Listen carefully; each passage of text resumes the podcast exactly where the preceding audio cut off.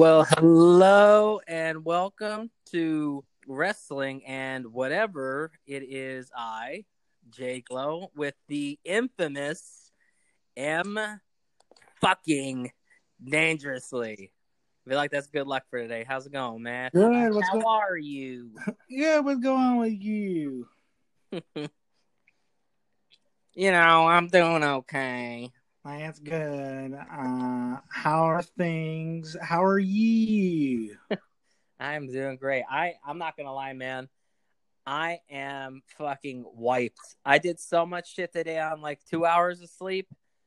I cut the grass, trimmed my bush. uh, got a new grill. That was pretty. Uh, we uh grilled Lemmy a nice little steak. And, uh, made me and Rachel some uh Beyond burgers and tofu dogs and corn. That's so weird that a couple of vegans would get a grill. What are they gonna grill? We grilled cauliflower, motherfucker. Wow, sounds delicious. No, but um, yeah, it was pretty pretty good day. That's Had a couple, two, three Steve Weisers. What? Uh, yeah, but uh, now we're just lounging and ready to do this podcast. It's been a while. Has. So, how are you doing? How was your day, sir? No, I can't complain either. I had a pretty productive day, besides the fact that I was still able to work today. So I got my eight hours in, and then uh, did a little bit of them uh, that them they're nerding they call pathfinders, which Mm. you would be intrigued. We were um, we were actually playing last Monday, and we actually had a tournament that was like a we did like a wrestle a wrestling like King of the Ring type tournament deal.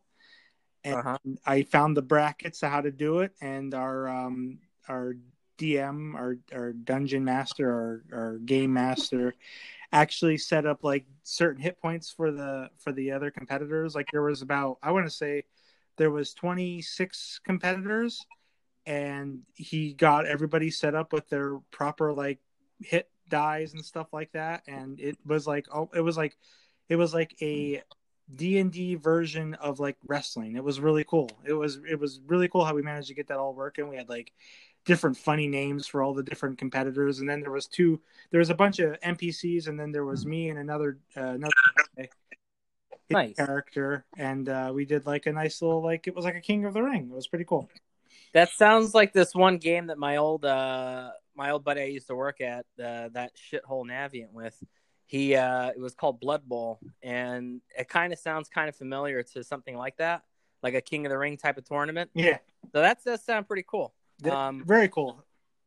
Um, yeah, man. I mean, it's it's uh it's been a little while since we sat down talk wrestling or whatever. We've been having back to back interviews with these guys, and I'm not sure if you caught them. You or were not. I'm pretty killing- positive you You were have. killing it, man. I'm happy that you were doing the interviews with these I wish you were with me. and I'm and I'm encouraging all of our listeners right now, if they haven't caught them, to go back and start with the preface. Start with the original one that we had, uh, uh, Droese there, and and then you know we can go up from there. They, then then who did you end up going into again? Just to to fill yeah. audience members here. Well, it started off with me and you with Duke the Dumpster Droese in the episode called Talking Trash. Um, after that, we had our interview with uh, Snitsky.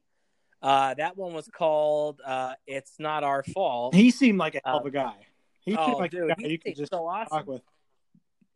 He just actually he was just on WNEP that he shared on Facebook that he had uh, somebody like interview him from WNEP about Wow. his store at the uh, I think it's called Priority One Surplus. Yeah, WNEP that's where is- he's at right now. WNEP is our local uh, uh, news station, like you know your affiliate uh, ABC. right. Um, and then after that, I had a very, very awesome. It was probably I've had fun with every interview that I've had so far, Mhm. especially the one with me, you, and Duke. Mhm. Um, but the one with Thrasher, he's just my god, he just he seemed like I was talking to my uncle. That's funny. Uh, my uncle who's had a couple beers in him, but he, I mean, he was sober as you know, as you know, as all hell. But man, wh- what an awesome down to earth guy too. He's working right now as a GM at Papa John's, and Very cool. and he's just talking about stories, and that's that's generally the whole purpose of these interviews that we have. Yeah. We don't have them to have people say, oh yeah, I really hate this this son of a bitch that said you know this to me in the locker room. Like, yeah, if you want to say that, that's cool. We want to hear stories like the the table for threes. I love those so much, and I'm trying to integrate, make it our own on these episodes with that. But us just, I just want to hear stories. I want to hear cra- not crazy stories. I just want to hear good stories so that you know we're sitting down here with our beers or our pina coladas or whatever we're drinking and we're just listening having a good time and just i love when they tell me the stories because i'm sitting here and i'm envisioning it and i'm going by step by step like when duke was telling us about the luna vachon story Mhm. i was visualizing that while me and you were sitting here Yeah. the whole entire time like luna vachon this like absolutely ripped woman beating the hell out of this guy like I'm I'm in my mind laughing my ass off because I'm like, my God, he's probably has no idea how strong this woman is. Yeah. But yeah, like those the, just those different stories that we had, I was just having such a blast doing these interviews. And right now, I'm we're lined up to have a couple more guys on here, but right now we gotta see when it comes to just not only their schedule but our schedule as well. So um, I'm we're eventually gonna get some more, but right now I'd like to focus more on you know a little bit of me and you. Before we get to that, I guess uh, we could also tell the people where they can reach us if they want. If they have a Facebook or if they have a Twitter, how about you give them that information? Yeah, I mean, you could start off first with yours. Well, basically, I was going to say our Facebook page just got started, didn't it? And how many how many followers do we have on Facebook? We have quite a few already, right?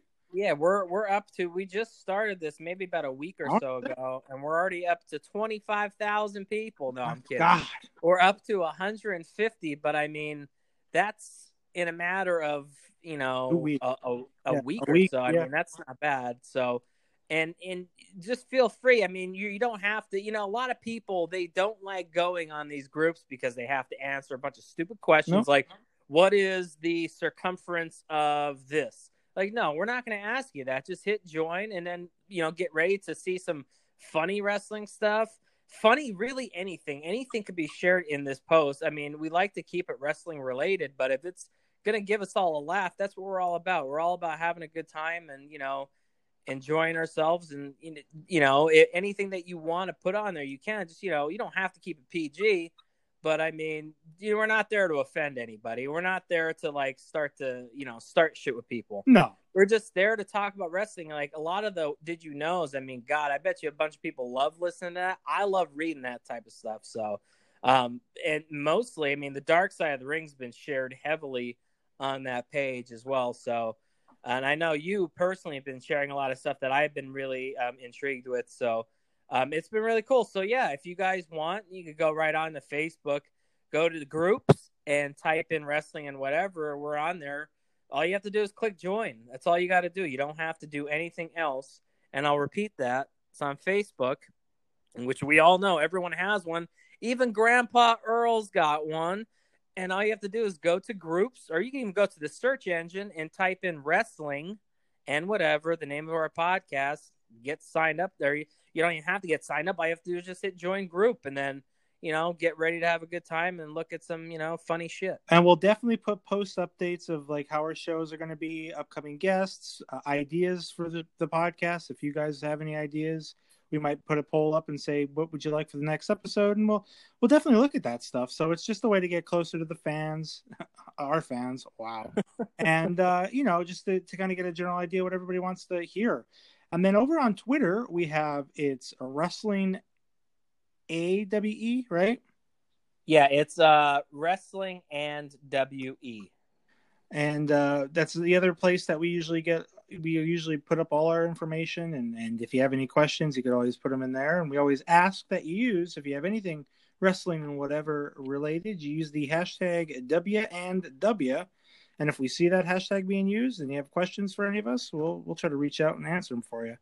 But generally the same thing like our facebook page it's just to have a good time. Put in did you knows uh, usually kind of retweet interesting things that wrestlers are doing interesting events that are happening happening in wrestling and interesting events that are kind of also whatever related as well. I know we don't really dive too much into the whatever section but sometimes we do and it's fun that's why we leave it open ended like that Exactly. So it's resting and whatever comes to mind, whatever we talk about. So Exactly.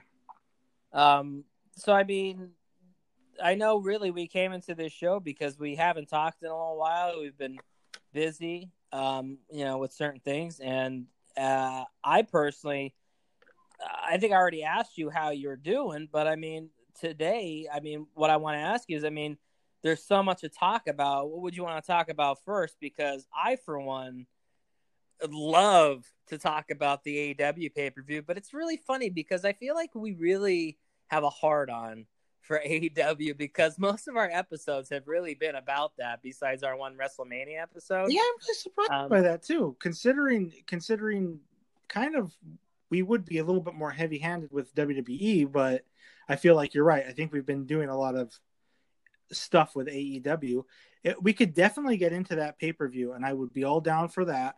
But if you have the WWE network, there's also a really cool uh, documentary that even my girls watching with me, and that's the one that's on the Undertaker.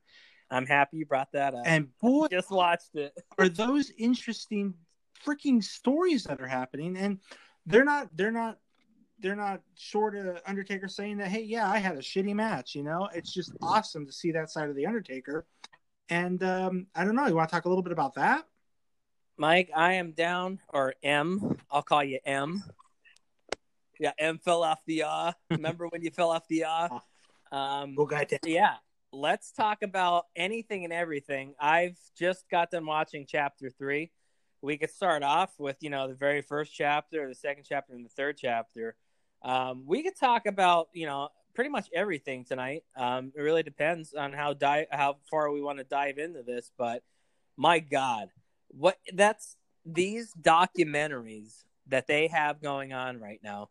It, between that dark side of the ring and just random stuff that pops up like where are they now and did you know and all this stuff it's just it absolutely it's like an early birthday present because every time i'm looking for stuff to watch this stuff pops up and i get sucked right into it and i love every second of it it's and interesting because it seems like now's probably the best time to be a wrestling fan because now all that stuff's coming out. Now I know Dark Side Yep. of the Ring isn't WWE uh, produced.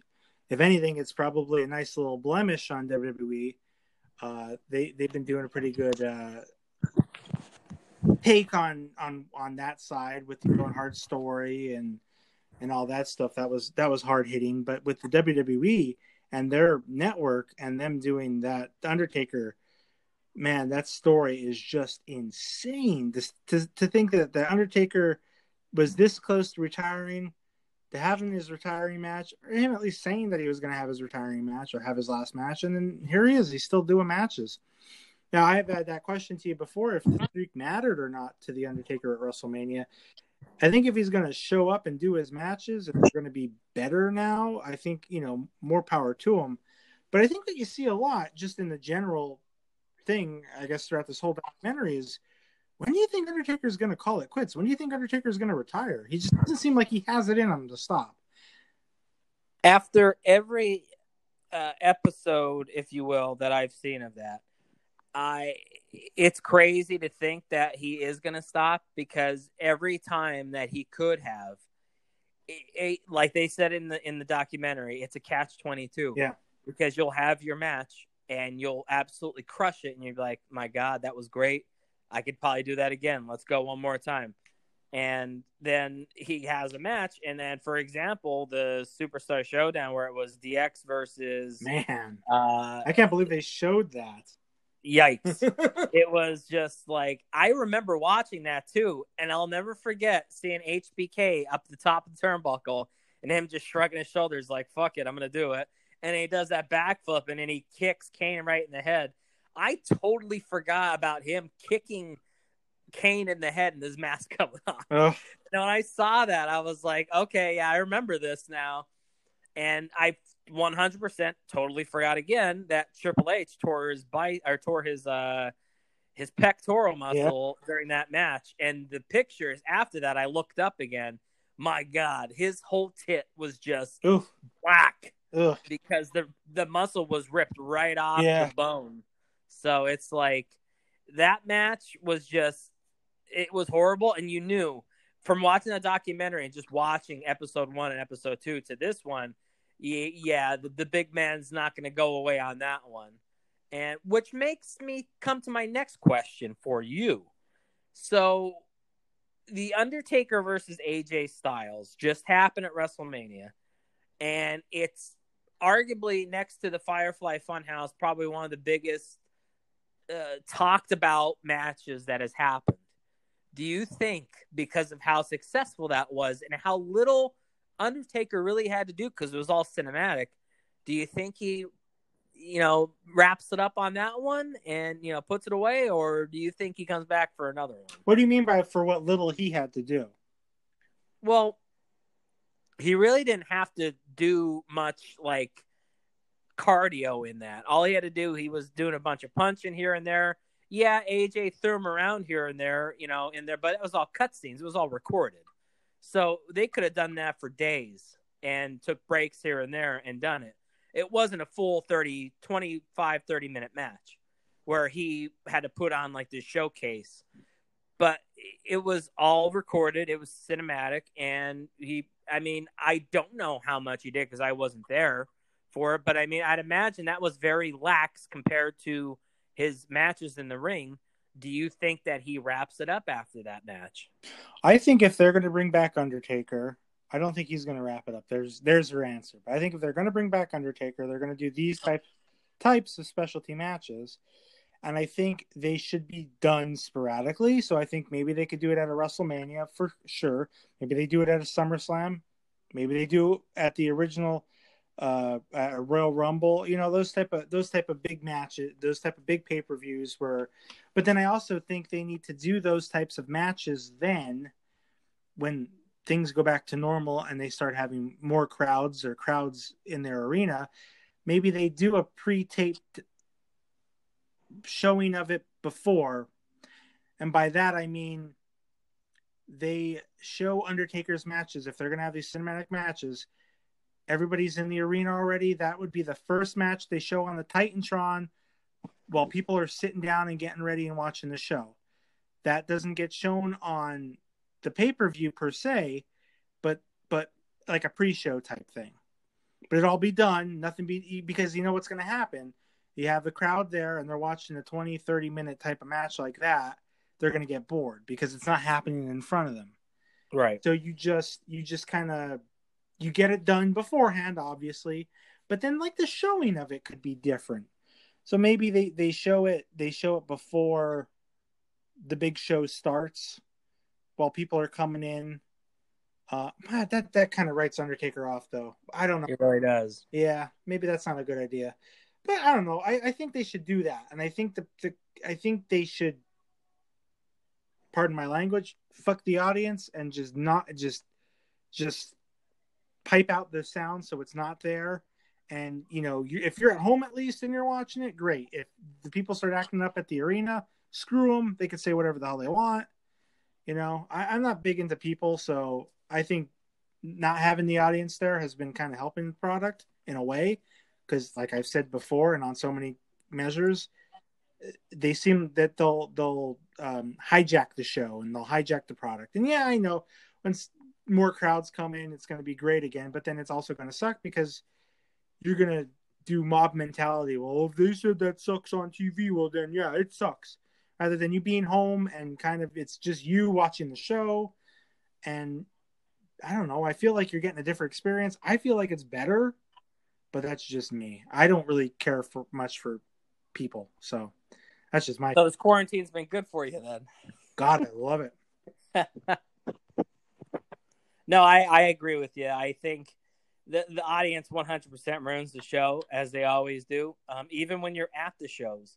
Yeah, you were at people. a WrestleMania. I mean, tell us about that. Give us a little bit. Don't give us too long of a a snippet. Was there something that was happening to you there? Um, whether it be, be where you're seating or just the crowd idiots, you know, uh, that just kind of well, kind of turned you off for a little bit, and then you know you got back into the show, but you're just like, God, this is so stupid. If I was home watching this, at least I wouldn't be around. I'll make it. I'll make it very quick. WrestleMania was a great experience. Of course, it'd be the WrestleMania that the Undertaker was at, and he was in the worst shape of his life against Roman Reigns. but um, the show wasn't bad. Uh, it was a great first experience. Uh, the best part of the night for me was the rumbling in the audience, and I thought we were being attacked when the Hardy Boys came back, and they were in that ladder match. That was absolutely fantastic. I'll never ever forget that experience of my seat and my the ground underneath me shaking because everyone was screaming off the top of their lungs. I thought that was amazing. Um, but the the crowd wasn't bad. The only thing that was really dumb, and I don't know. I mean, I'm guessing because social media is so big and people will try to do anything to get on social media for that matter. There's these guys that dress up like Bret Hart, Stone Cold, Kane, Undertaker from like the 90s, mm-hmm. and they'll uh, have matches in the crowd and everyone's eating it up and laughing. And I'm just like, okay, this is this was like maybe okay for like two seconds. Now it's like dumb because everyone's just like focusing on it. It's really dumb. That's hijacking the show right there. Yeah. Now, granted, it wasn't when anything was going on, but still, it was like it were, I'm there to soak in everything, and I hear people next to me screaming like, "Oh, do you see what those guys are doing down there? oh, look at them. Oh, it's Bret Hart, but he's like 80 pounds and he's a virgin. um, but like I, I'm just sitting there like, okay, yeah, look." I was like, huh, that's that's that's funny, I guess. And then I sit there and drink my twenty dollar beer. And then after, you know, I'm waiting for the show to start. The whole show, knock on wood, I'm uh, not not knock on wood because it's already done. Thankfully. No one was that much of an asshole until the Undertaker Roman Reigns match at that point we had this these just group of idiots in front of us just screaming the whole entire time that Undertaker sucks, Undertaker sucks. Like, I get it. You paid your ticket. You got you could say whatever you want, but I also paid my ticket, and I want to watch this because this is the first time I'm ever seeing the Undertaker at a WrestleMania. Yeah. So I'm like, I'm trying to soak this all in so I can remember it. And of course, what do I remember? these stupid idiots in front of me just screaming the whole entire time. And then once he lost to Roman Reigns, spoiler alert, um, everyone's just like, I told you, I told you, I told you, while they're picking up their pants because it's below their knees.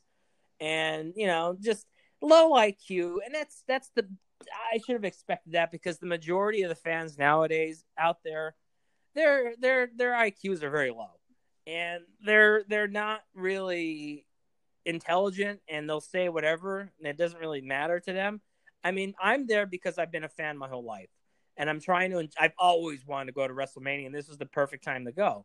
So I went and it was a great experience. And, you know, that was really about it though. I mean, there was no really big audience members being idiots besides during that match. That's interesting. I mean, it's an interesting take. I don't think you've ever told me that story. So that's, that's interesting. Um, I thought you were going to go, I thought you were going to say something either about the lighting or about oh the, my god the decor the decoration. I heard uh, I don't know if the decoration was hitting you that time that with that WrestleMania, but there was Every a WrestleMania, WrestleMania before or something that had the the palm trees in the way or whatever. Mm-hmm. Um, I don't know what else there was that, you, that I thought you were going to. I I will. Yeah, I'm happy you brought that up. So it's been really, to be honest with you, every show I've been to lately um, any wrestling show that I've been to um, since that WrestleMania, there was this light that was just blaring, and it was on all corners. Because if you remember that WrestleMania in Orlando, there was a big ring up the top, right? And going down that whole point, there are blue lights that are just absolutely bright as hell. They just shoot them off into the crowd. They don't. They don't have any direction. Yeah, it just, it just looks really nice on TV, but yeah, if you're in the yeah. audience and you paid, oh, it was horrible. Whatever you paid, don't tell don't tell the listening audience at home what you paid, but you're paying money to go to WrestleMania. Let's just leave it yeah. at that. And uh, exactly, it, it's just ridiculous that they they don't. That's the company then, not really like thinking about that. They're just like, oh, we're just shooting the lights off and they were doing that just to show off the crowd and to show how many people are there because it was that night at that time. Yeah. It was from AJ versus Shane match and on, and probably up until Undertaker's match. That that light was just blaring, where I had to like put my hand above my eyes just to like get it out. It's nuts. But I was still able to see. I mean, I wish I wore my hat that I think I did wear a hat that day, but it wasn't There's yeah, it guy that bright, wore his sunglasses at night. right? But uh yeah, it was that that was probably the the worst there was the lighting, but other than that, like I said, I was soaking it in and just looking around and just enjoying just the ambiance of everything because always wanted to go Yeah, and it. Glad I went. So And and again, going back to the Undertaker thing, you actually witnessed probably one of the worst Undertaker matches that was discussed on this uh, documentary. And man, just getting back to that documentary, it's just crazy what the Undertaker went through. Um, it's funny to see their him at home with Michelle McCool and his kids. It's just it's just a different I don't know, just a different view on how the Undertaker is. I just think that's so cool. I think nobody was ever, nobody thought they were ever going to see it, and now you see it, and it's like, that's cool that they did it for five part. Right. That's that's good. I mean, that's that's about enough. I mean, if he wants to do it again, I mean, I guess, but they shouldn't. They shouldn't. I don't know. Cash in on this too much. This is special. You know, exactly. leave leave the dead man alone after this, and and you know, let him be mysterious again. You know, it's just. Uh, It's like this documentary is showing that the dead man is human. yeah. Which yeah, it's it's it's really it's a big spoiler because like we we as fans for so many years have noticed him as a guy who's been the dead man, uh, the badass, and just never broke character. E- even in the ring, they've tried so many times to break character with him, and he never did. And then now it's like coming down to the end of his days on you know in the ring, and you know maybe on the product for what we know. And they're just like you said, cashing in and really showing who Mark Calaway is and not who the Undertaker is. What was the first match of the Undertakers, whether it be at a WrestleMania? I would stick to to WrestleMania though, where you kind of started to see the cracks on him though. Nothing against the performer. He's been wrestling for probably as long as we've been alive, maybe a little bit longer, plus a couple of years actually. Um, but like has there been a time on a WrestleMania where you watched it and after the match is over, you're like, boy, he's not doing good. Like, oh boy, you know. I mean, for me personally, I think it was the first or second Shawn Michaels match. Whatever one was the one where he had to be carried out, or he just couldn't go anymore. Was that a Shawn Michaels one? I that might have been the second Shawn Michaels one. The first Shawn Michaels one was absolutely fantastic. Right. And that's it. The Yeah. performance was great. But it just seemed like he was and he he said even on on his documentary, he said those the four matches he had, the two with Hunter and the two with Shawn Michaels were like the best ones he's had. But I don't know if from a performance aspect, when he's spent, he's put everything in the ring, and then now you're not seeing the Undertaker be the Undertaker anymore. Now he's like, well, now he's just again, no offense to him. Now he's just an older human being, and you're seeing the wear and tear on him after that. He can kick my ass. If he sees me in person today, yeah, I, he's gonna kick my ass. Of course. I mean, you know, if he's going to be mysterious, he's going to have that mystique with him. You should be able to, unless that was him saying like he left everything in the ring. I don't know what the story, wa- the story behind it was, but it just seemed like he was tired after that, you know, and and Right. That, he's also pushing I think he's what, 54, 55 now? I think so now, yeah. I mean, back then he was like 46, 47. hmm hmm But I I personally would say I don't I have to disagree with you. I don't think he looked bad during those matches. I think that was just him showing they left it all in the ring because if you look at the documentary afterwards, he's standing in the back waiting for uh you know Triple H and waiting for HBK waiting there to give him a hug and then they Yeah. walk away, laugh, blah blah blah. I think that was just him showing it. But the WrestleMania, I think where he really started to show like okay, this guy probably doesn't have it anymore. And they didn't really show it in the documentary, but it was when he wrestled against CM Punk. That's when I Uh-huh. really started to see him get slower in the ring and get, you know, more so like he didn't 100% have it. And then, th- then following up the WrestleMania with Brock in New Orleans, I mean, that's you know, when he got knocked out and he couldn't remember any of it, I mean, that's where really it's just like, okay, Undertaker's. I didn't think that Brock was going to beat him. Spoiler alert again.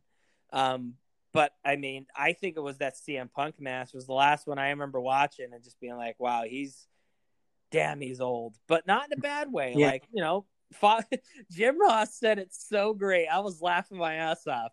He's like, Father Tom doesn't do work. Doesn't do jobs. Doesn't do he doesn't do jobs. he just he you know he does what he does. Collects. it's so great. Uh, But he's not wrong though. It's like Father Time's catching up to Taker, and it's it, it shows. Yeah. But man, was he looking good though in that match against uh, Bray, and then you know the following couple of matches. But yeah, I mean that CrossFit place really got him ready to go. Is there anything else you want to talk about with those uh, documentaries? I mean, we could we could pick it up hopefully with the last. We still have, uh, I believe there's gonna be two more. The time we're recording this, I think three have gone past. Yeah. So I think there's two more, and then if we do another show, maybe we can touch back with it and, and do a little update on the last two. But uh, man, I mean, just like I said, all those all those freaking documentaries that WWE's doing, bravo! Are they telling their side of the story too? WWE, maybe, but Oh, of course. I mean, it's just it is what it is. It's just how we're gonna be able to consume media. And then I would like to tell all the little dangerites out there. That's the people that like Mikey Dangerously over uh, JGlow, which there's probably not any. Um, just do your research with anything, not only with wrestling, but with anything. Get get consume the media, and if you're questionable about it, perfect. Go and do research and see, like, you know, come back and see oh, was that really ha- what happened with the WWE? You know, because you'll see that with anything they try to cover up with Chris Benoit or you know anything like that. You just kind of want to do your due diligence, and that that actually, I think that's a good lesson to give all the people listening is to just try to do your due diligence on anything, really, whether it be wrestling media, uh, media, media, um, you know, consumer television, anything like that. Just yeah, take it in. Be like, okay, I'll I'll take that at half and then if you're really questioning it do some research and, and see uh, if it holds up or not you know Right. Well, there's a lot of people too that will really believe anything that they're told. spoon fed yeah I mean, it's enough said right there. Whether it's with you know pro wrestling like this, or you know what what's told to you on ABC and all those other places. I mean, not to get into politics here, but I mean, it's a lot of people. I 100% agree with you. Do your research. Think for yourself. yeah exactly. A lot of people That's don't do that nowadays. Nice they let phrase. the news tell them. i think that should be the title of this episode will be think for yourself all in caps Yeah, because we talking boomer here. Caps lock. I got I got some boomer holes in this house. Look it up on Urban Dictionary. You'll know what that is. Can you tell us what it means? Because I don't want to look it up for myself. Bo- boomer holes in your house are uh, phone lines or holes from uh, cable box TV lines, those type of things. That's what it is. So probably there's a lot of houses that have boomer holes in them. When I hear Urban Dictionary, all I think is sexual stuff. Well, it doesn't have to be sexual too. It could it could be actually just uh, placating to. Uh... Like finger me in my boomer hole. No. I do that with this house all the time. Damn it, Bobby. so I guess we could we could put a pin in that discussion, and we can move on to the uh, the main event that that pay per view that just happened. Um, I caught three matches. I'm so sorry. Um, and you caught the pay per view. Um, I'll tell you right now, I caught the Brodie Lee versus the Jon Moxley match. I caught the Goldust um, versus uh, what was his name? Uh, Tyler Bates. Tyler Bates. No, it was uh, Shawn Spears, Shawn also known as the Perfect Ten in Yeah. WWE. which I'm, you know, from one pay per view to this one, and he's he's this is a joke match, right? Obviously. Yeah, Obviously, So they, hey, Moy, would have given him a rub right there, right? They came in with Cody Rhodes on fire, and now he's getting his pants pulled down in the match against, you know, whatever Goldust is nowadays with his uh, transgender son or whatever that is. Um, and then we had the Stampede match, which uh, you know that was fun. That was fun. That's the one I caught too, and and that's that's That's what it needs to be. It, it needs to be fun like that. You know, you don't have to take wrestling serious. And and boy, AEW shows that week in and week out that they don't have to take wrestling serious. So anyway, um, if you want to start the pay per view off, go for it, and I'll chime in where I can. And uh, I'd really, really get into this. Um, so from what I've caught, because Saturday was very busy for me, so I tried getting as much as I could with what I had to do. Um, so from what I understand, the first match was the. Now we're not counting like the pre-show. And no, I was just going for the pay-per-view. Nobody. I believe the first match was it was the casino ladder match. Oh, uh, um, boy, isn't that like a uh, Money in the Bank match? That yeah, it's kind of sounds like what it is, mm. but uh, but hey, I mean, it's like copying your best friend's homework. I yeah. mean, Everybody's it's not yours, but you're still gonna get an A on it. Yeah, it, so, it, it turned out good. Or B. Um, or B. But I or Dave uh, Meltzer. Dave Meltzer. How many stars? How many stars? Sixty nine stars. Oh my god, that's um, a classic. But I. Uh, Did you hear my I, move on that? No. Oh. I caught uh, I caught a little bit of that match though, where Darby Allin was uh, just jumping off ladders with a skateboard. Uh, I like matches like that where it's different, and I'm all for different. But I mean, like I said, I was really busy on Saturday, so I probably caught as many matches as you did. Um, but I did catch a couple afterwards. But the the winner of that match was somebody who I've been watching for a while now. Um, in Lucha Underground when that was a thing still, and also when he was at Impact, and that is Brian Cage. Now I laugh because I remember this meme I just saw the other day, and it said, "Mommy, can oh. I can we get Paul Heyman and Brock Lesnar?" and they said, "No, honey, we have Brock Lesnar and uh, Paul Heyman at home." And then it said Paul Heyman and Brock Lesnar at home, and then it showed Brian Cage and Taz, and I absolutely lost my mind as I was just dying. That's the uh, that's the thing we will put up. Actually, we'll put it up on our Facebook page, the meme, so you see it. That'll probably be just something we recently posted if nobody already posted it on there because you gotta get you know get on that Facebook page. Look at this meme; it's hilarious. It's like the it's like the Family Dollar equivalent of like when you go to a freaking when you get the wrestlers at Family Dollar. Did you ever do this? Did you ever like? Oh, dude, I was poor, so of course all my wrestlers were from Dollar Tree. We had like One Eye Joe, and instead of Psycho Sid, it was like like psychotic, you know, Phil or something like that. Cautiously crazy, possibly nuts uh, like those off-brand ones. Of course, that's all I had, and they broke like after you played with them twice. So you think these uh, guys are going to break after you? After no, of course. Um, but yeah, it, I just thought he's huge. He's he's an absolutely fantastic wrestler in the ring. He looks good. He looks real good. I don't know what they're doing with Taz. If Taz wants to go off, the, get off the commentary and do that too, that's pretty cool. I mean, I think he could do really physical, right? Yeah. So. I think Taz could pull it off both. Um, commentary maybe here and there and managing, but I think right now they're probably going to shift him to doing this uh, manager role with Brian Cage. And uh, spoiler alert: if you haven't seen the show, um, it, it, Brian Cage won that match, so I'm excited to see what him that's and Moxley are going to do. Yeah, that's a push.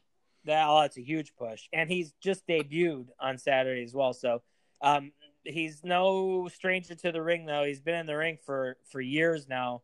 So well, uh, I mean, so they did this. They did this same type of push, similarly with Brodie Lee though.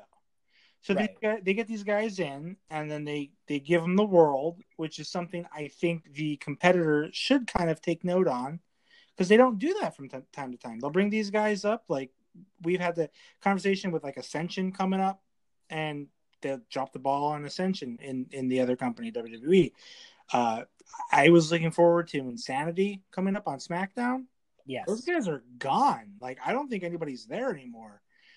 Uh, well, the one guy I can't remember his name because I mean I just don't remember him. Uh, I'm not sure if his name is Alex or something, but he was on Sanity. He was the guy with like the crazy hairdo. Mm-hmm. Uh, he's with Imperium now, and I'm, I think he actually got really injured, so he's been out. Okay. But uh, EY Eric Young, he's uh, he's no longer there. I think he just got let go. Mm. Um, he's absolutely fantastic. I wouldn't I wouldn't be shocked if I saw him in AEW. And see, that's the thing. That's where AEW, I believe, has the advantage opposed to WWE. Um, WWE has all these absolutely top of the line wrestlers and uh, entertainment there, um, and AEW does, but they don't have that much. They still have a, a slew of guys in there that they can work off of, which I honestly think right now that's the advantage that they have because yeah, you know, another spoiler alert. that's been the word of the the fucking podcast. Spoiler alert. Um, Brodie Lee lost on Saturday, and I think that's not a bad thing for him because I think they're just going to continuously build off him and then let him make his way back up to wherever he needs to go. So, um, granted, he did lose on Saturday, uh, and Brian Cage is the next guy in line with the you know with the casino buy-in or whatever. Um, but I think that's gonna turn out really well. Uh, they they have a good amount of guys there, but not you know too many, and I think they're gonna use that to their advantage. Hopefully, hopefully they do it this way. If they don't, I mean, then it's you know it's their bad.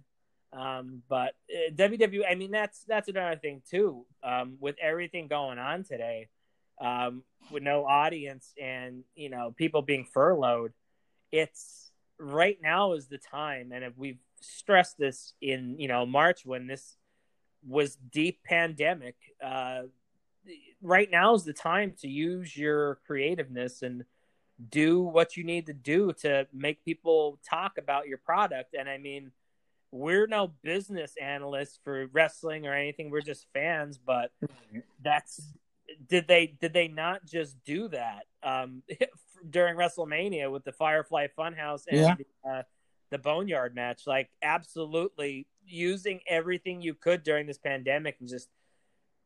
I know a lot of guys, a lot of things I've been reading, a lot of blurbs from people that have just been saying, you know, this this isn't wrestling. This is t- this is a movie. I, I this isn't what I know like a lot of the guys I follow on Facebook that you know are old school wrestlers that were wrestlers for uh, WCW and WWF back in the day, posting saying that this isn't wrestling, which they're right. It's not wrestling; it's entertainment, uh, and that's really what they're they're bringing about right now. Which to me, I'm I'm 100% with them, and it's not wrestling, but it is entertainment, and I'm for both sides. I'm for something that's gonna make me want to watch it granted, I'm going to watch it anyway because that's how much of a fan I am, and as I could probably speak for you as well, Right. you're as big of a fan as I am, or we just so. watch it anyway. But like, it's it's really enticing to see what they're doing with this stuff and to see if they're going to continue to do it and not drag it out, which we know they're known for doing. Right. Well, on that note, what was the next match you caught? Was it the both the probably the same one that we both caught, or I think so. Well, I seen I did see the Nyla Rose match, and uh, I believe her name was Hikaru Kushida or something like that. It's something Japanese. Uh, I'm going to be honest with you. I really uh, try to catch AW on Wednesday nights as much as possible. But my work schedule really doesn't comply with it. mm-hmm. I've been working every Wednesday for God knows how long, where I can't really catch it, nor NXT. But NXT is something I could catch afterwards. Um, but the, the, Nyla Rose lost the women's championship, rightfully so, and uh, I mean, let's see what happens. I mean, I, I really think Nyla Rose should have kept it because she's absolutely huge, um, and there should be you should there should be a bigger pay per view where you lead up to it and beat them for it. But she lost. She's out now. Uh, I don't know who's up next. Uh, Britt Baker is okay. Um, I I know she. I believe what I just read. She just got hurt. So She, Who knows that up- was a substitution in the match because it was supposed to be Britt Baker versus Nyla Rose, and that right, Britt Baker got hurt, so they they put in the substitute there, and there was no, like you said, no real story leading into it except hey, this is a substitution, and So you don't know if that was the way the match was supposed to go with Britt Baker, or if they just changed things up completely. Right. Um, but yeah, I caught that match, a little bit of that one as well. Um, and then, like I said, um, the Goldust match. I think that was just to build up Goldust's character. You know, I guess to get the win. Right. You know, I, I don't know what they're going to do with him I don't know either. because I heard that he wants to retire.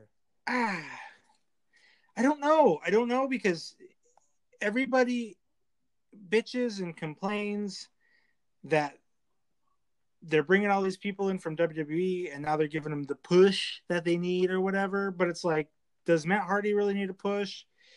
Did you know Skulldust still need a push? Um, you know, um, Brandi Rhodes had to be out there. Obviously, she had to get her um, five minutes of fame or whatever to be in that corner. Made no sense. I mean, I guess just because it's the the family being out there, but like you know, I think she just wants to get on TV. Of course. Um, and again, you had the perfect ten, and that's the, it went from him having all this fire coming in, making it personal, the managers and, and all that stuff, like against Cody, and then you, well, you have the one off of Goldust, and it's like whatever. Like I don't, I don't know, I don't, I don't get it. I'm probably wrong, so you know, No, you're entitled to your opinion, uh, and I mean, I agree with you. I don't know what Brandi Rhodes is doing out there, but one thing I will add on to that is I think Dustin Rhodes said that he wants to retire, so I think after probably the next big pay per view, he'll be out. Um, and I think he'll be back to making movies again because that's what he was doing before AEW. And and I think he's going to ride off to the sunset here. I personally think him versus Cody should have been the match he left on Yeah. when he was bloody, and that match was a five. Well, I'm not going to say five star, but it was a, a very well done match, and it was just showed a lot of emotion the whole entire match, and it was really good. Good wrestling and just you know, Fire the Brothers. It kind of reminded me of Bret versus Owen Yeah. WrestleMania 10. Yeah. So and that was probably that was probably like the most uh, intense you saw Dustin now, and and now it's like I said it's it's whatever they did with you know. I don't know. It, it is what it is, but uh, then we can go into something interesting, which was that Stampede match. Well, before we go into the Stampede match, I wanted to bring up as well another match I caught the end of. Um, that was for the TNT Championship with Cody Rhodes and Lance Archer. Um, Cody Rhodes ended up being victor in that match, Mhm. which I knew was going to happen. Um, but it's it's another thing where if you were in the odd, well, if there was an audience, if you were there, you already knew Cody was going to get it because he's the poster child of the whole organization and that championship really was made for him.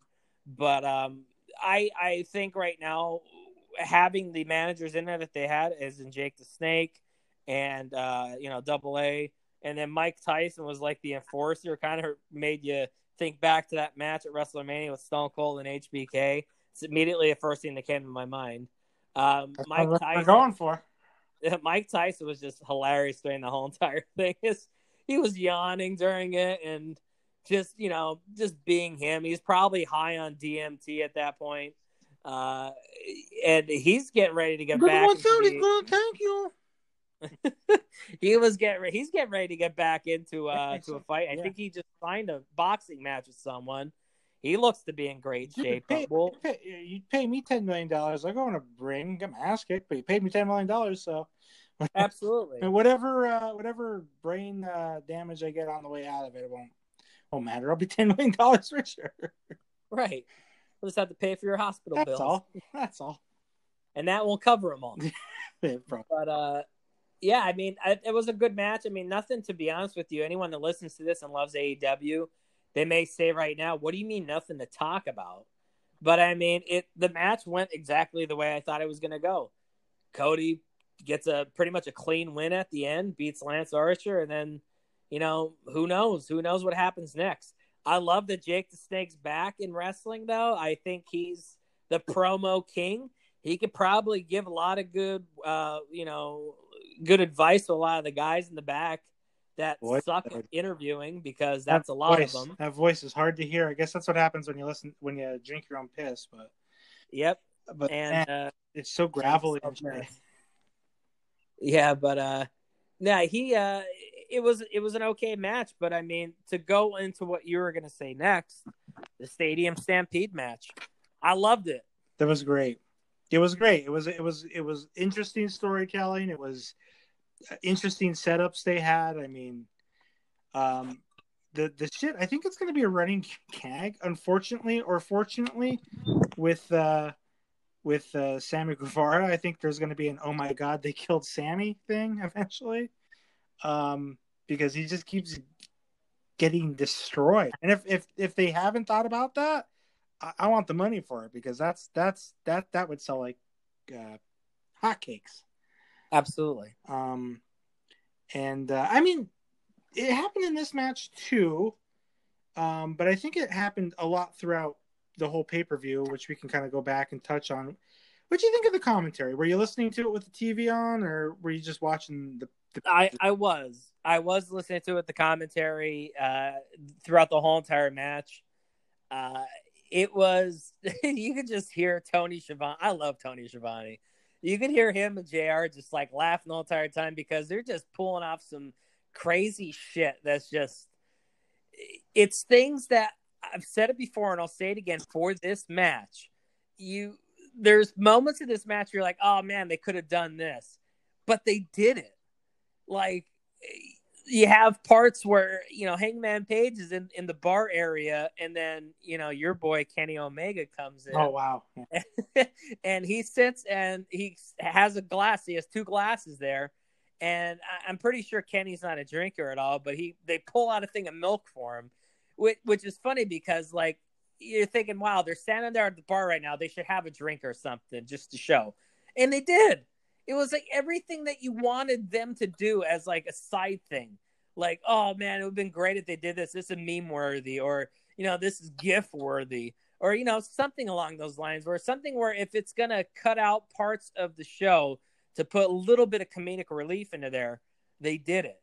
And like when when Matt Hardy and the uh what do you call them? They're the Los Santos or whatever those yeah, guys are called. You can say that. Uh, they uh, they're in the pool there and they're fighting, and then when they put Matt Hardy in there, I was dying throughout the whole entire time. So you could just see him like him coming out the fountain of youth, and him come out in his version one gear and his original gear. It was just very comical, and I loved it. It was just every part of it. Every they used everything in their arsenal. Like when I mean everything, I mean anything that was on the field, they used it.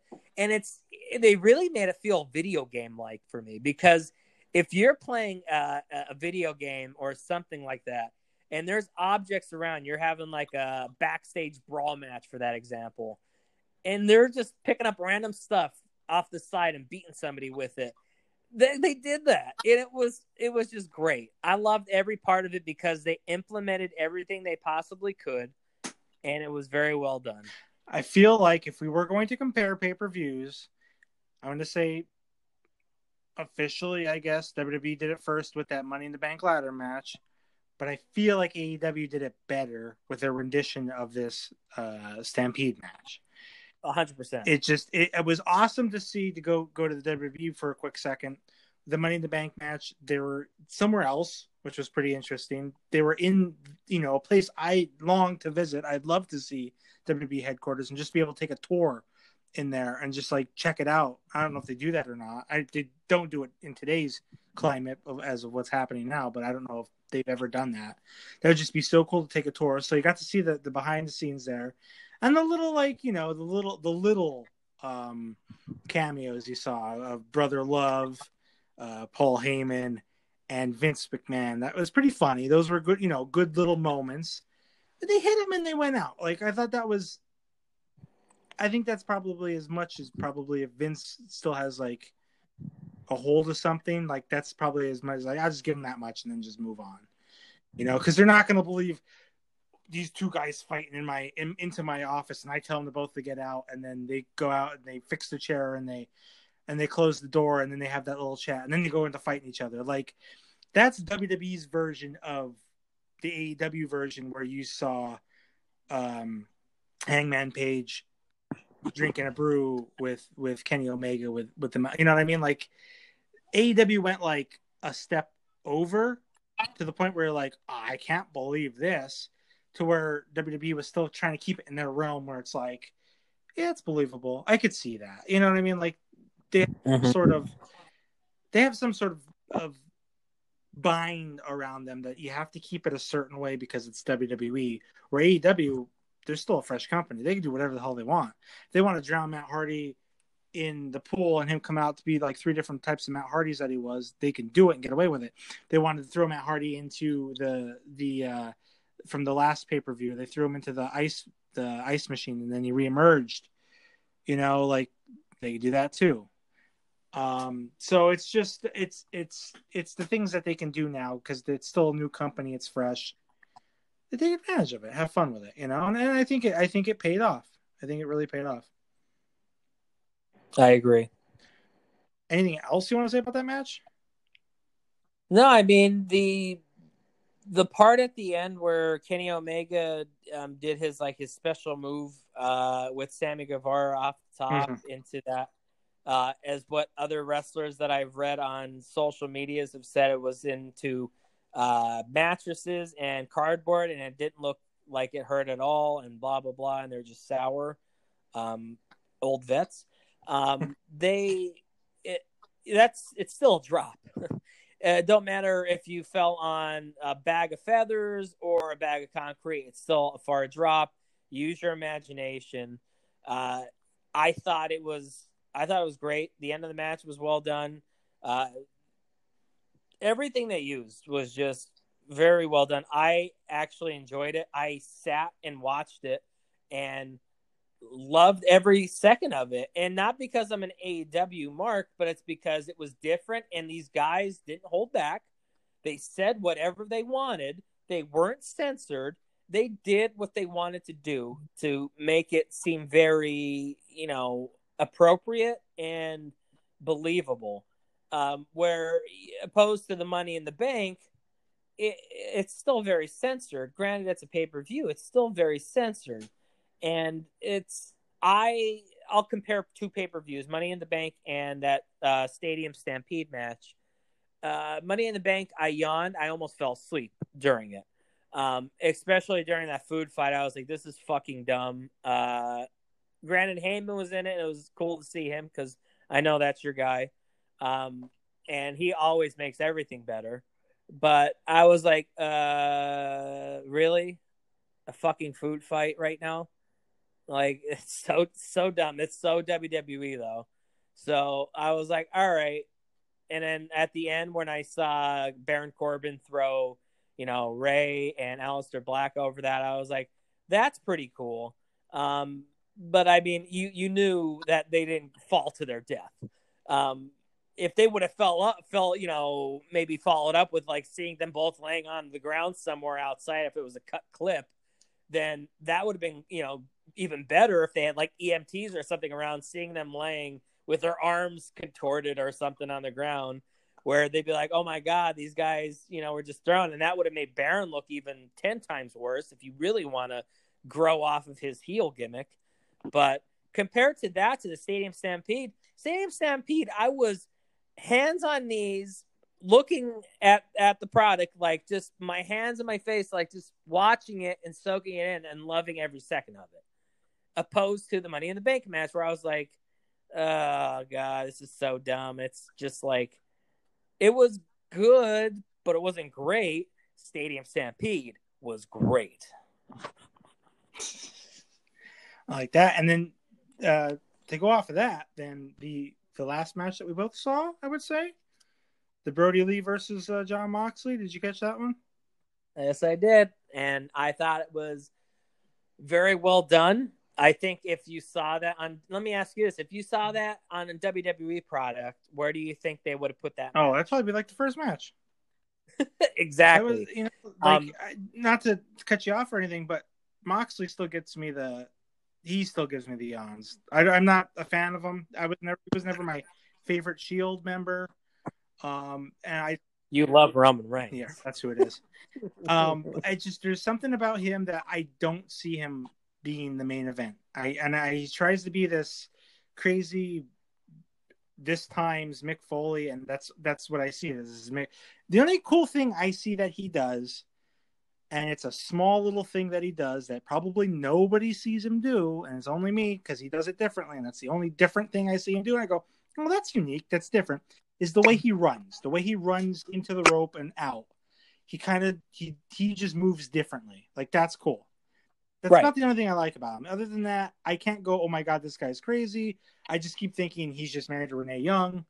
Uh, you know, he's probably Wow. that's it. That's it. I, I'm sorry. There's but Brodie Lee, on the other hand, he was my favorite Wyatt member. He was the guy when I had WWE 2K, I think it was 18 or 19. I made a tag team with my guy and and him because I liked him. I thought he was cool. I thought they were going to use him good in WWE. I thought maybe he could get the big title, and it could be like him. It could be like kind of where where um um uh, uh Braun Strowman is now. But I, I I don't know what happened. You know, like he had a different character. Like it was kind of cool. On here, it's you know what they're doing, right? I mean, the commentary they said, you know, he doesn't like uh he doesn't like uh when people sneeze or yawn. Yeah, I know he exactly calls them. with it. He says that's their weakness. So so am I the am I I guess from everything?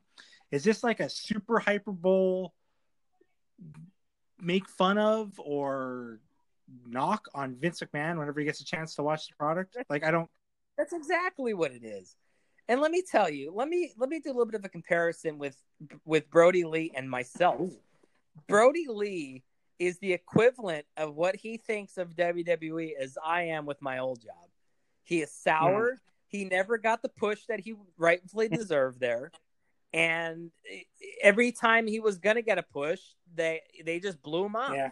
So he is sticking it to them and he's doing all that. Now, do I think he's going to continuously go on with this, you know, don't sneeze in my office or you guys can't eat till I'm done eating type of thing? Maybe. Is it going to continue to work? It might.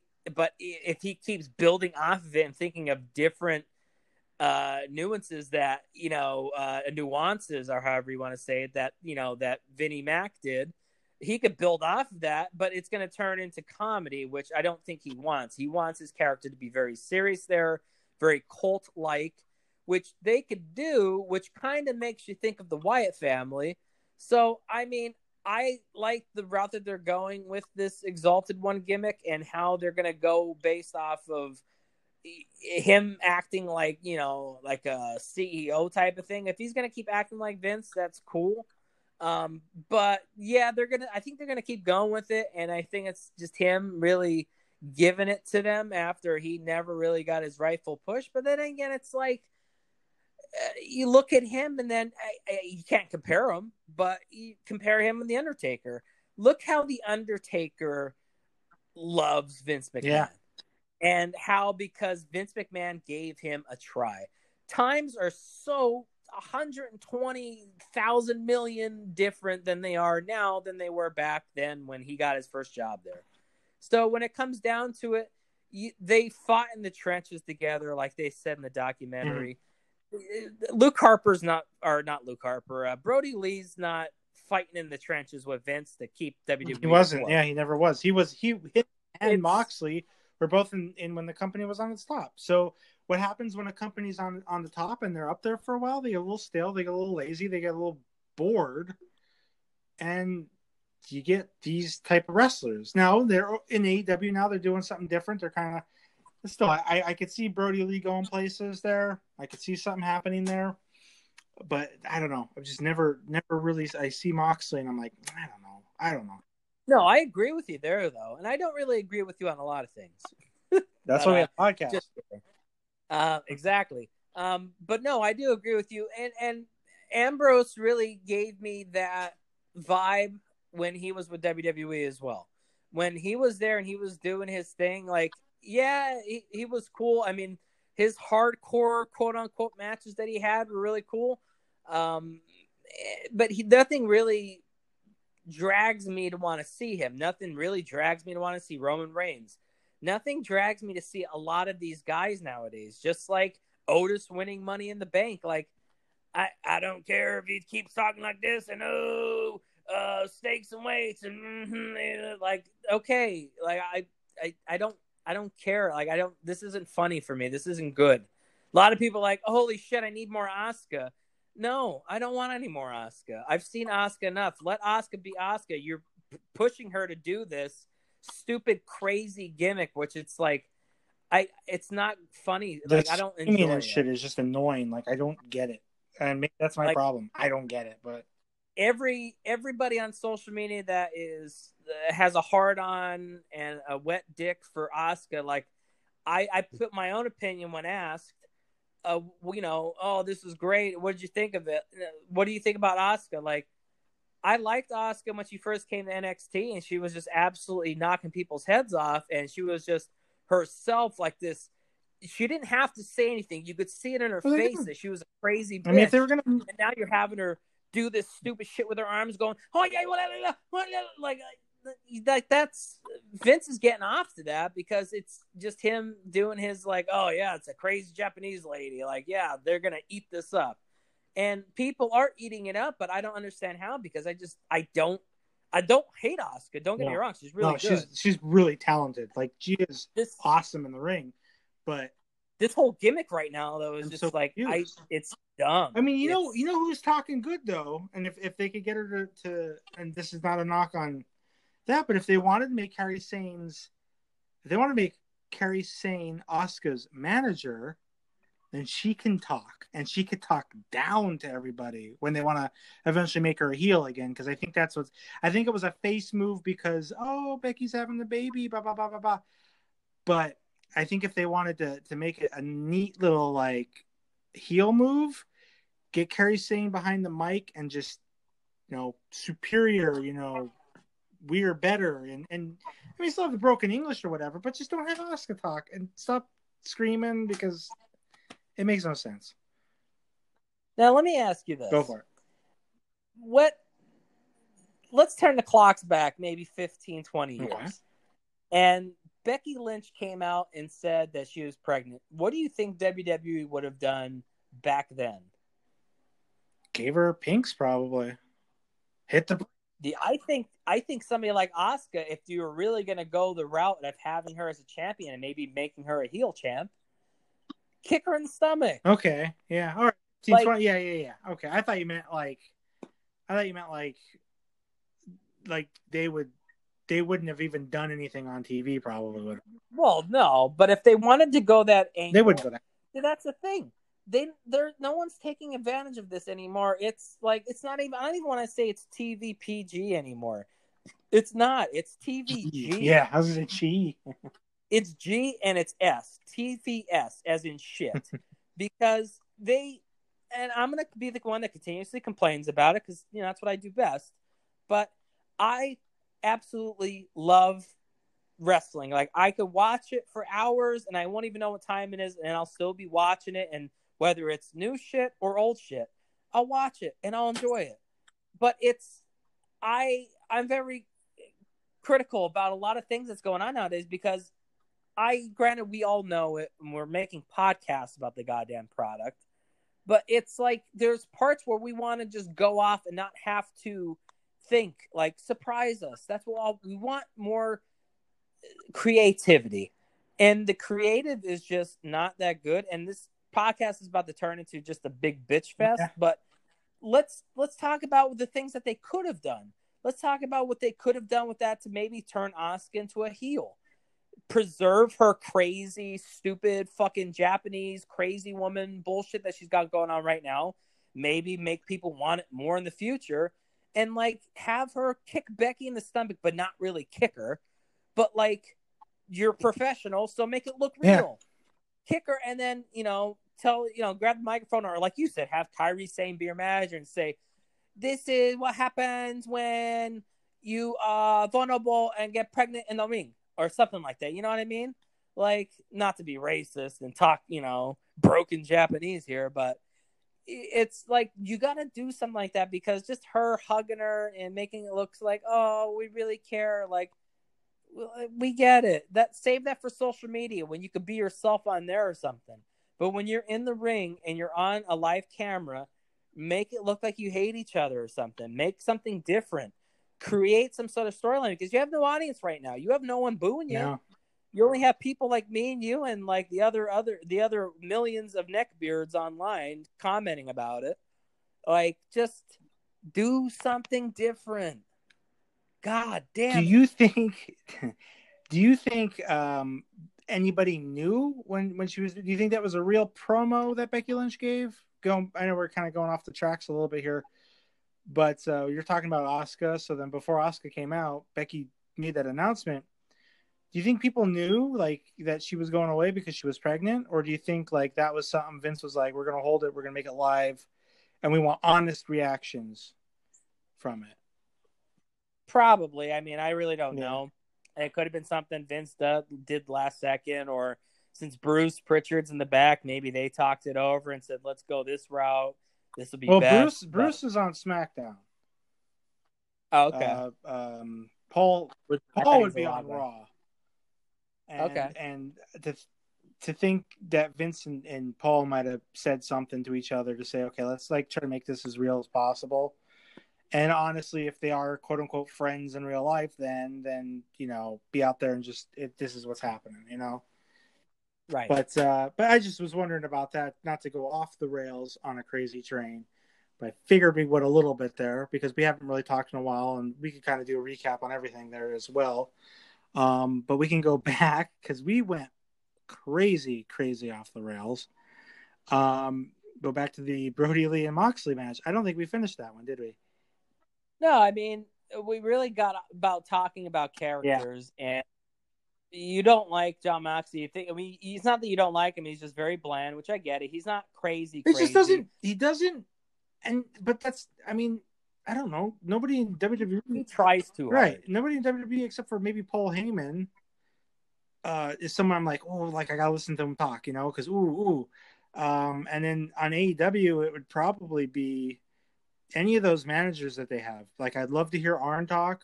I'd love to hear Jake the Snake Roberts talk. Um, boy, but that's that just shows where my where my alliances lie. It's old school Right. stuff. You Exactly. know, uh, and that's how it's always going to Tully be. Blanchard when he was there, like that was pretty freaking cool. Um, I, I don't know. So I, I'm, I guess I know as I'm talking to you and talking out, I guess I know where my taste kind of lies.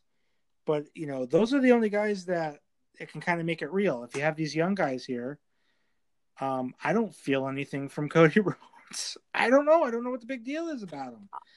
I'm going to say this, and I'm going to say this right now, and it's going to be the last time I say it. I agree with you with the whole Jon Moxley thing. He- He's a try hard when it comes to trying to act crazy. Um, unless you're an actual crazy son of a bitch like Sabu or even Sandman for that matter, he's just nuts. Like all those guys are just crazy people in real life. And New Jack, if you if you could be like if you're like that in real life, it's going to transition to the ring very well. Moxley just tries too hard, and it's it is what it is. I'll I'll root for him because he's really good in the ring and he does everything very well. So I'll give him that. But I will say this: there's one guy that's came from New Japan over to AEW that I'm a, I was a huge fan of New Japan Pro Wrestling. Probably one of the reasons why I was watching it. Um, and I know you absolutely hate him, but I think he's fantastic. He's great in the ring, and he's a great promo guy. And it's Kenny Omega. Kenny Omega right now in New Japan had me hooked because he was an evil guy where he was just like as a heel over there, he was fantastic. He would really he brought realism and like he was an asshole and it was great. And you could tell because he had the body. He he it was like uh modern day millennial Rick Rude. Okay. And I know anyone that listens to this is going to be like, absolutely not. You're not right with that, with saying that, because he's not. Rick Rude was cool. and like, no, I, yeah, no, I mean, we're all, you know, we all have our opinions, but I think from just watching wrestling for so long and these guys, he, he was his own Rick Rude in that sense where he was just a crazy guy in the ring. Like he would just go for, I think was one match was an hour and 15 minutes and it was one of those matches where you think an hour and 15 minutes, it's not an Iron Man match. and you'd be bored. But I watched one entire thing. I'm like, this is absolutely fantastic. I think it was at Wrestle Kingdom, and he fought against Okada or somebody. I can't remember their name, but I didn't really follow as much. But I was really following Kenny Omega because he was just he had this persona where I was when I saw the AEW sign him, I was really excited because he he's a main eventer, and WWE wanted him for so long, but he was like, no, absolutely not, I'm not going there.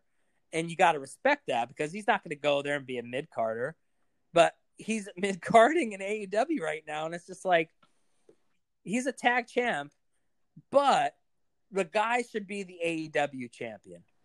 If you let the guy be who he was in New Japan Pro Wrestling, he's going to be an absolute. He's a star now with Hangman, but he's got main event potential. He's like the Shawn Michaels, and I know Adam Cole gets a lot of the Shawn Michaels, and AJ Styles gets a lot of the Shawn Michaels like references, but Kenny Omega's up there when it comes to guy on the on the mic and in the ring. He's really good. So like, I'm just I'm not sad with what they're doing with him at AEW because I think they're building him up. But like I said, AEW's got a lot of stars right now where they could do that, and Kenny Omega is going to be one of those guys eventually once that tag team breaks up. And if he goes heel, watch out because he's just he's just good. He's a good heel, man. Face, he's okay, but heel, he's top of the line. Yeah, that's that's really really interesting, and I you know looking at them in that light, I could see where you know you're getting a lot of the similarities between the Rick Rudes and and like now you're saying like the Shawn Michaels and and all that stuff. So I think they're gonna save that for him for Kenny Omega. I think they're gonna save that when it's kind of towards the or I mean, you see some of these guys that are in the wrestling business that can go this long. They just they just do different. They just come back and they change their personality a little bit, and they go. I think they're going to save that one for like that's when AEW needs to really get on top, like right. beat NXT. I know they already are. They already are in the ratings and stuff with those Wednesday night wars that all the people want. But um, I think they'll save the Kenny Omega heel thing until for like when they they want to boost to boost to boost to boost. You know. Because right. I think AEW is looking for, and and you have to with these new programs and things like this, and new new industry or new uh, companies, you have to have like a 5, 10, 15 year plan. That's what WWE did so Vince when he went to buy out all the ter- territories. That's what he knew he was doing. He, he made an investment. Um, I think that's what AEW is going to do. They're not going to buy out WWE, but they're just gonna. They just know that there's going to be some growing pains. Let's set this for five years and see where it goes. And then in five years, if it's going good, they're going to make it excellent in the next five years. So uh, but good on them for the the people they get too. I mean, again, now going back to Moxley and Brodie Lee, uh, that match was uh, that that spot at the end, man. I feel like you had to really, really, really slam someone through that in order to put them through that that that ramp. They yes. were walking out on that the whole night. Right. I mean, unless they did a change sure. quick, but I don't, I don't, I don't know. I don't think they would have that's what I was gonna say too. I'm not sure if they were if that was set up the whole entire time. I think maybe they had someone under there change anything that was supposed to come out, and then they that. put like plywood there or something. Like... But it looked like it hurt. And Moxley's head was like probably an inch from him getting absolutely annihilated. Oof. Well, they, I mean, they they put on a show, so that they did.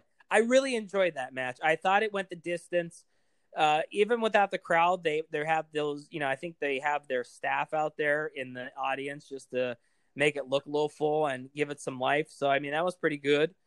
But uh, yeah, I thought that match was very well done. I love that they use the objects around them to their advantage. Like they had Moxley and uh, Brodie Lee on a card, and my uh, Brodie Lee like smushed his face on the put card. His, put his foot on Moxley's like, face uh, the, on that cardboard. Yeah.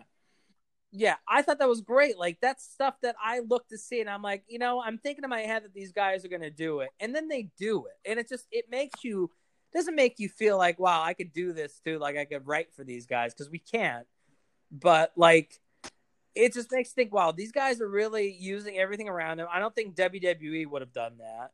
They would have just kept that there. They would have kept it in the ring, went outside, grabbed the table, broke it half-ass, and then you know one, two, three.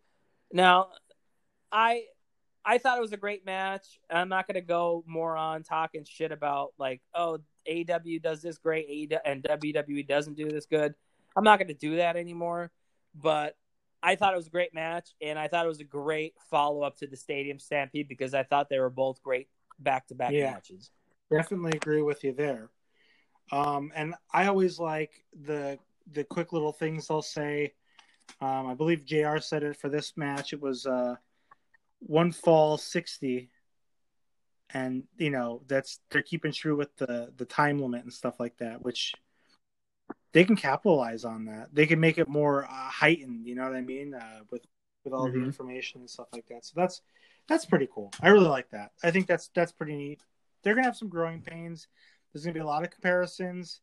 It's gonna be the hardest thing in the world to try to make a company like this, a wrestling company, in the age that we live in, with um, the internet and everything like that. I think WWE got away with it for so many years just because the internet wasn't an advent until like what 2000 2001 it wasn't like a huge like spoiler zone until that you know what i mean so right. uh so it, it's you just have to if you like it like it if you don't like it you know maybe somebody else likes it so don't shit on them for it you know i don't know because because then it brings up that other thing that happened ah, i don't want to end the freaking fuck we'll have to we'll have to maybe go into a little bit more after this i don't want to bring the comment the the thing the show down so low but with the um, recent passing of two two wrestlers. Eh, eh, you know, Shad Gaspard was an amazing wrestler. I thought. You know, I, I thought that was pretty cool. All the stuff they did for Cryme Tyme, and I know that's kind of gimmicky. Cryme Tyme. I don't think they'd be able to do that nowadays without the PC police coming at them. But they were freaking funny. You they know, were. it was like it was like it was like New Day before New Day. Boy, um, trying to think of another group. Um, another group that kind of reached that was kind of like them in a sense. Um, boy, I guess it really wasn't too cool. Huh? too cool? I don't know. Like stereotypical, like like these two black guys are going to steal from yeah. you or something. Like I really don't think there was any other gimmick out there. Like I don't that. think there was. I really don't think there was, and I think it was funny, and I think they, they you know, I think it's unique. Hmm? It was unique. And that's another thing too. Those guys really capitalized not only how good they were in the ring, but they didn't really make you focus so much into their gimmick. Like like a lot of people do nowadays because there's so little of the gimmicks like that are very unique like that where they're like yeah we're two guys our persona we you know we're two guys going to steal this off you we're going to steal a win and you know, maybe steal your girl or something. I don't know. Or we're going to try to sell you this and it's hot. But like, yeah, they did that. They kept that for their promos. And when they were in the ring, granted, they still did that yo, yo, yo, yo, yeah. yo, yo. Yeah. Like that type of thing. But it wasn't like, like New Day. New Day is just old and I'm, I'm over them. But like, them doing their like whole thing in the ring, like, eh, I don't even want to say save your promos. Like, uh, they're they got to break up. It's getting well. It's not. It's not like I don't know. It, it that's where that product, that wrestling product particularly, gets a little bit more kid friendly, and they just want to kind of have these guys jumping around, bright colors, blah, blah, blah, blah, blah. You know, it's fun. Hey, they pushed Kofi, which I thought was pretty cool, but I don't yeah. know. Aside from that, I, I don't see the the appeal to New Day. Cryme Tyme, I think, was definitely different, and it was uh, pretty cool and and you know the thing he did before he before Shad passed away, uh, attempting to save his son at least, like that's that's a freaking hero act right there, like that. Absolutely. And then um, the other thing I want to talk about, and then like I said, maybe we can get some more happier news was um, Hana uh, Kimura. I probably butchered that last name. Uh, she also passed away at the age of 22, but that was from something completely different. Uh, it was cyberbullying, man. I, I don't know. I don't know the whole story. Um, but boy, I mean, if you're in the limelight, you, you gotta have a. Unfortunately, I think you have that fixed again. I don't know if it was something completely crazy, but uh, that's just sad, man. I mean, she had her whole wrestling career ahead of her. I didn't catch any of her matches, uh, but I heard she was really talented, and uh, that just sucks, man. That really sucks. To just to just lose your life based on something like that is just I don't know. That's uncalled for. No, I agree. I didn't really read too much into it besides seeing, you know, a lot of like, you know, rest in peace, whatever her name is. I can't remember it in full off the top of my head, and I don't want to butcher it, but uh, Hana Kimura. yeah, I mean, from when I Yeah. Hana What's? Kimura. Anna Kimura, yeah, I mean, like you said, from from I haven't really seen any of her matches, but I mean, I I don't really want to go too much on this topic because I really don't know Yeah. much about it. But yeah, passed away from cyberbullying, and you know that little do people know. I mean, that's a thing nowadays. Uh, cyberbullying is very big, um, and more so in this type of pandemic era. I mean, everyone's stuck inside as well, so everyone's on some sort of a device.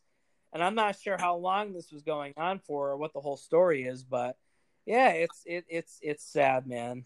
Yeah, I mean, you know, uh, just to bring that up to, to some light, it, it's just it's just interesting times again that we live in, and that's stuff that we have. And um, but what do we have in store for upcoming episodes? Um, do you have any idea? Is that something you were ready to talk about?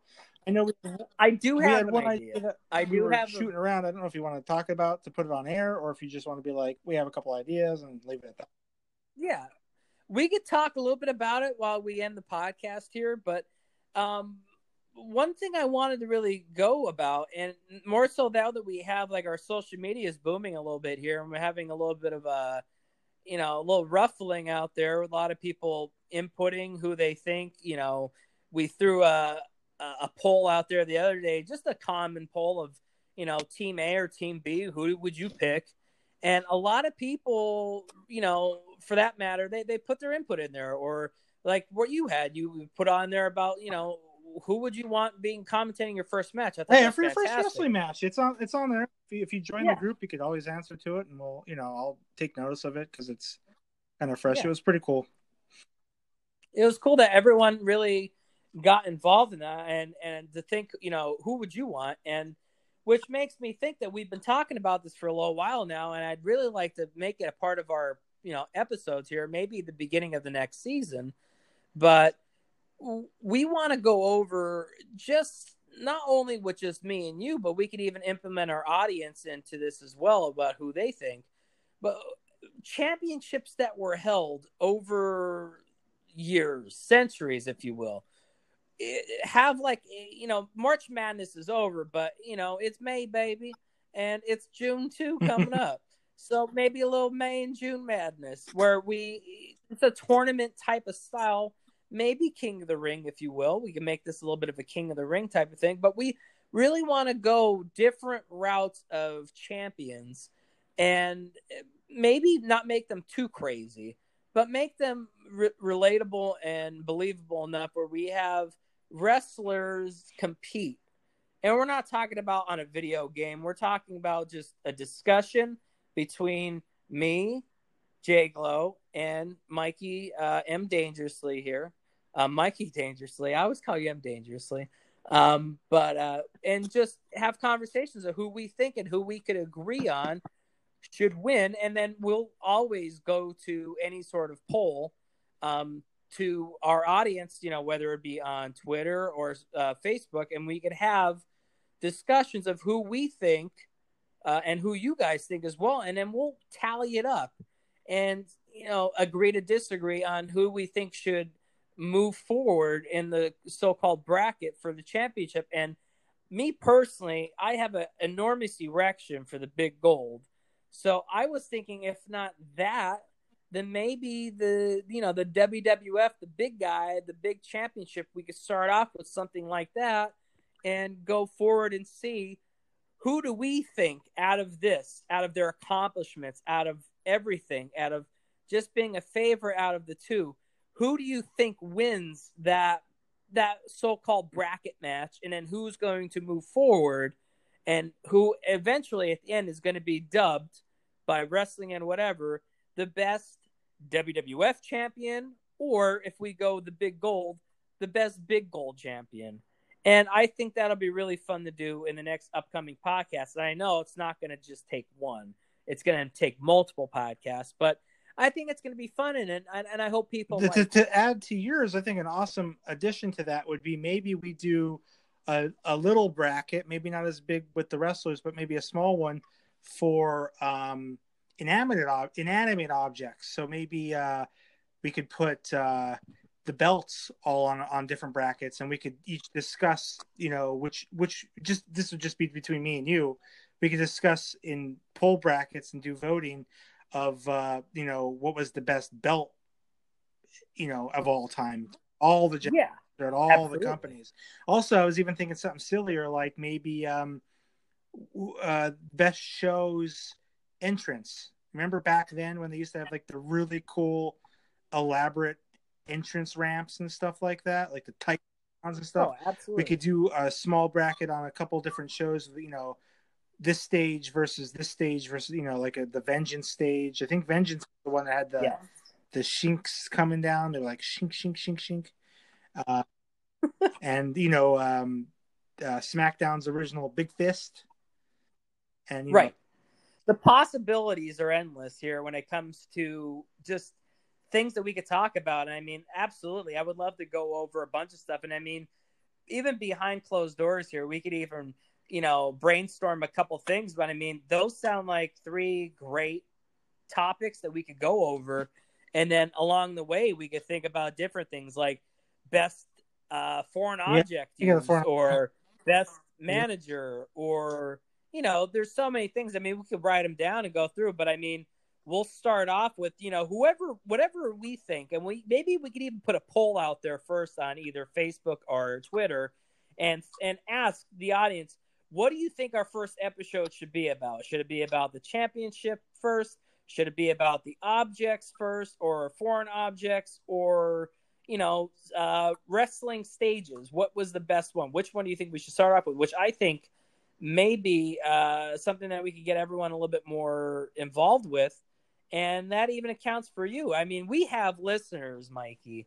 We have listeners all over the globe. Can't believe crazy. it. Uh, so to our our uh, fans uh, listening in Ireland, in Argentina, Australia, uh, and Germany, in other these places, I mean, thanks for listening. And if you have social media, which I imagine you may, um, like our page, man. We wanna we wanna talk to you guys just to see what you think. So let us know if you you know what you would like to hear. I mean, we have a blast doing these, and we hope you guys like listening to us. Seriously, that's what it turns into. Well, I got really nothing does. else to say if you don't.